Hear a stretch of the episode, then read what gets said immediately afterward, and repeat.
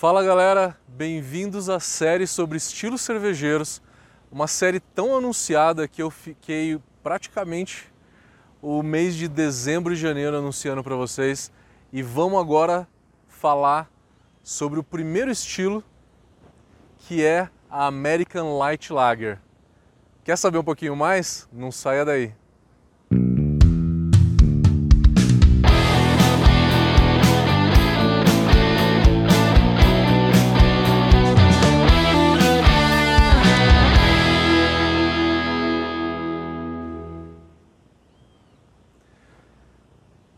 Então, galera, nessa série falando sobre os estilos cervejeiros, a gente vai trazer todos os estilos catalogados no BJCP, além de outros estilos que não estão no BJCP e que a gente sabe que são estilos, porque os guias de estilos eles não são uma verdade absoluta. A gente sabe que existem outros estilos que não entraram em nenhum guia. Os dois principais guias que a gente usa no mundo é o BJCP e o BA, Brewers Association. O BJCP ele é um guia mais voltado para o caseiro, porque ele tem muita informação e ele traz muito no detalhe, inclusive ingredientes sobre os estilos de cerveja. O BA ele é um guia muito mais sucinto e muito mais direcionado às cervejas comerciais. Os concursos de caseiro usam o BJCP e os concursos para cervejas comerciais, né, usam o BA. E galera, essa é uma série que a gente está fazendo em parceria com a cervejaria Campos do Jordão e eu estou gravando aqui na, na fábrica, então vocês estão vendo no fundo ali a cervejaria. Inclusive estou com a camiseta da cervejaria que eu estou trabalhando aqui na cervejaria já desde dezembro. Então, em parceria com a Campos do Jordão, a gente está gravando essa série da Brau Academy e Cervejaria Campos do Jordão. O primeiro estilo, catalogado como primeira categoria, né, que é as American Lagers, é o estilo 1A. No 1A, a gente tem American Light Lager. Talvez seja o estilo mais leve de todos eles, tem gente que está falando ah, mais aguado, mais. Né? Mas a gente não vai entrar nesse mérito, porque toda cerveja tem uma finalidade. E nós, como profissionais de cerveja, a gente não faz críticas das cervejas que a gente não gosta. A gente está aqui para explicar o estilo, entender o porquê dele e que ele foi, não é à toa, o estilo mais importante nos Estados Unidos a partir da década de 90. A gente teve a Bud Light como uma cerveja extremamente vendida, né? não só nos Estados Unidos, mas no mundo inteiro. No Brasil não fez tanta popularidade, mas lá nos Estados Unidos e em outras regiões foi muito importante. Inclusive nos países asiáticos, que tem cervejas leves com graduação alcoólica baixa. Inclusive a cerveja mais vendida no mundo, que é a Snow, é uma cerveja chinesa. É a marca, né, é a cerveja mais vendida no mundo. A gente sabe que a maior cervejaria é Ambev, mas a marca de cerveja mais vendida no mundo é a Snow, que é uma cerveja de 3,5 de álcool e que tem a adição de arroz por volta de 40%, que é um adjunto que é usado nesse tipo de cerveja. Bom, é muita informação e eu estou pegando como base o BJCP, que é o principal guia de estilos que vocês usam. Tá? E eu tenho aqui as minhas colinhas, né? Lógico. É, vamos primeiro falar sobre aparência. Na hora que a gente serve a cerveja no copo, a gente vê essa cerveja caindo e a gente analisa a primeira coisa é a aparência. Olhando então essa cerveja, uma light lager, a gente vê que ela tem uma coloração muito clara que se considera um palha, né? O palha ele é mais claro do que o amarelo, tá? O palha ele é realmente bem claro. Ele vai de uma coloração palha claro até um amarelo claro. É uma cerveja que tem essa coloração clara porque ela usa pouco malte. É uma cerveja que tem de 3,5% a 4% de álcool na média. Se ela tem uma baixa graduação alcoólica, ela usou menos malte, então ela tem menos coloração, porque a coloração vem do malte, basicamente. O lúpulo dá muito pouco, levedura quase nada, né? Levedura da turbidez. Então, servindo no copo a coloração, ela é um palha até um amarelo claro. A espuma, a gente também analisa a espuma. A espuma ela tem uma formação muito alta. Ela forma bastante, ela tem muita carbonatação, que é o termo que a gente usa para descrever uma grande quantidade de CO2. Ela tem uma alta carbonatação, então ela forma muita espuma, só que a espuma ela não se mantém, ela cai muito rápido. A gente fala que a retenção de espuma ela é baixa, não se retém por muito tempo. O motivo disso é que a retenção de espuma é dada pelas proteínas do malte, basicamente. E numa cerveja que tem pouco malte como essa, porque ela tem baixa graduação alcoólica, uma cerveja com baixa graduação alcoólica a gente usou pouco malte. Se tem pouco malte, tem pouca proteína do malte, e é a proteína do malte que dá a retenção de espuma. Então é uma cerveja com baixa retenção de espuma por conta da quantidade de malte, que é muito pouca. E olhando ela, você consegue sempre ver através dela. Ela é uma cerveja filtrada na sua maioria, na sua totalidade quase. Porque são cervejas comerciais. Muito raro ver uma micro cervejaria produzir uma light lager.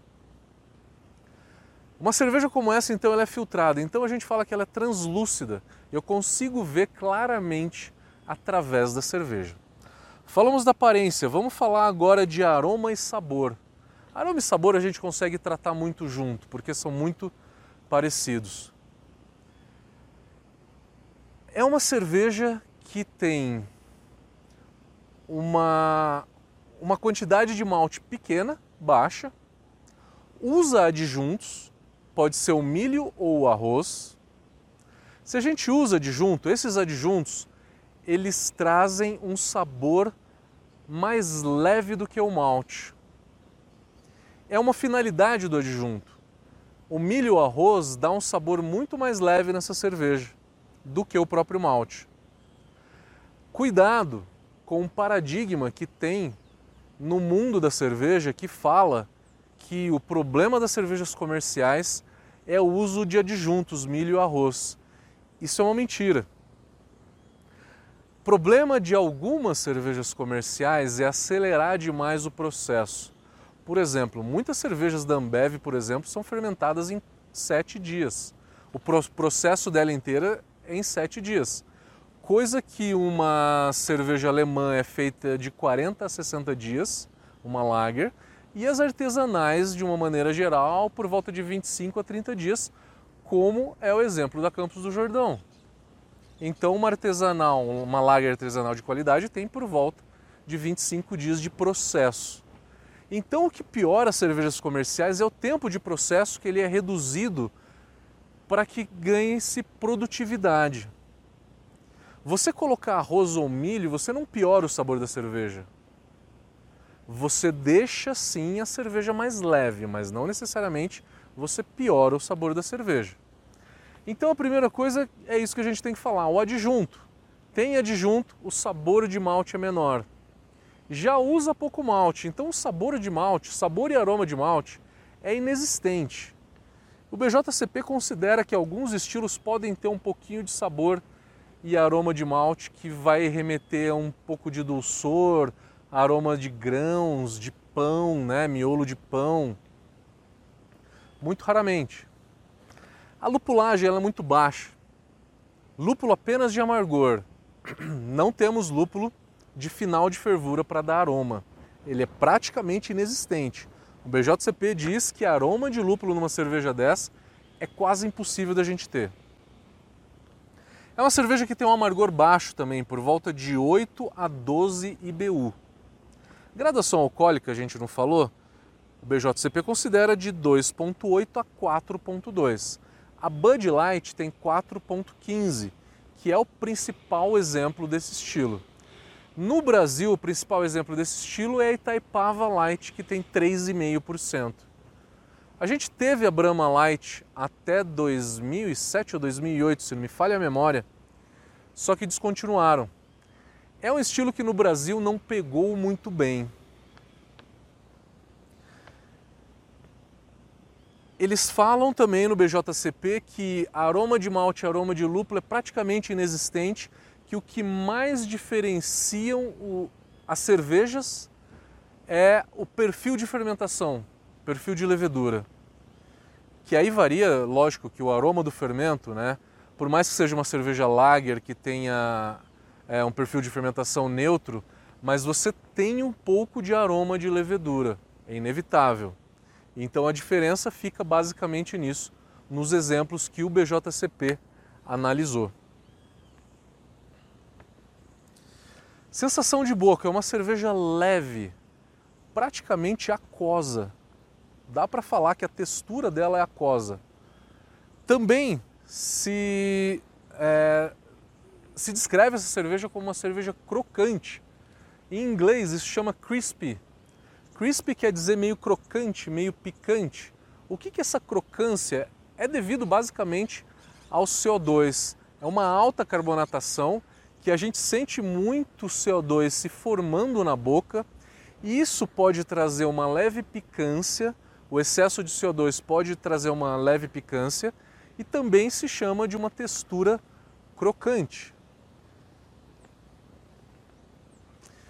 Importante a gente falar que existem nitidamente duas vertentes de American Light Lager.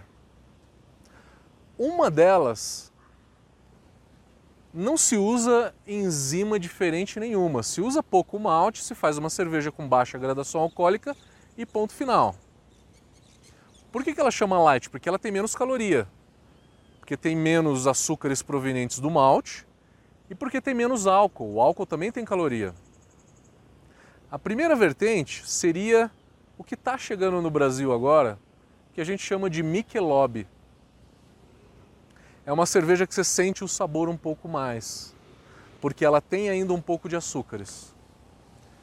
Já a Bud Light, ela usa uma enzima para quebrar todo o açúcar residual da cerveja a caloria da cerveja cai bastante. Cai e deixa a cerveja mais aguada. O termo técnico é aquosa. Ela fica aguada. Né? Quem já foi para os Estados Unidos e tomou uma Bud Light sabe do que eu estou falando. É uma cerveja que realmente ela é bem aguada. Ao contraponto que a Michelob, que também é da Ambev, não usa essa enzima e tem um pouco mais de sabor de malte. Ela é uma cerveja mais interessante. Então a gente consegue ver essas duas vertentes. As cervejas que usam essa enzima, elas têm uma FG próxima de 1.0, que é praticamente a água, né?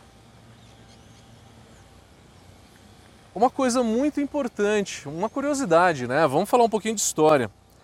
É, quando que surgiu isso? Lá na década de 40, pela Coors. Coors é uma cervejaria americana. Só que quem explorou isso muito bem foi Ambev, na década de 90. Eles perceberam que o paladar feminino ele pediu uma cerveja mais leve como essas cervejas light. Eles foram muito inteligentes em fazer o marketing em, sem falar que essa é uma cerveja para o público feminino. Vocês lembram o que aconteceu com a Proibida, que lançou a Proibida Mulher aqui no Brasil? Recebeu muita crítica. Deram um tiro no pé. A Ambev foi muito mais inteligente, identificou esse potencial no público feminino e usou um marketing completamente diferente. Chamou de cerveja light. Cerveja mais leve, mais refrescante, né? E né, é, foi, que nem eu já falei, o estilo mais vendido por muitos anos nos Estados Unidos. A Bud Light foi disparado por muito tempo a cerveja mais vendida, que inclusive a cerveja mais vendida do mundo por alguns anos consecutivos. Hoje, que eu falei para vocês, é Snow. Deixa eu ver se eu estou esquecendo mais alguma coisa. Eu falei que a quantidade de adjuntos ela pode ser em até 40%. Não quer dizer que todas vão usar essa quantidade, mas é por volta disso.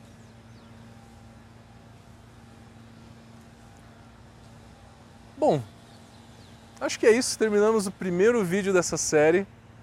Fiquem ligados. Espero que vocês tenham aprendido alguma coisa sobre Light Lager. A gente vai falar sobre os 130 estilos que o BJCP tem. Esse é apenas o primeiro. Se não for do seu interesse, mas pelo menos é uma cultura que você é, deve ter gostado de saber um pouco mais. Gostou dessa série? Fica, fica sempre aí que toda semana tem dois ou três vídeos novos falando sobre estilos. Valeu, galera! Até a próxima!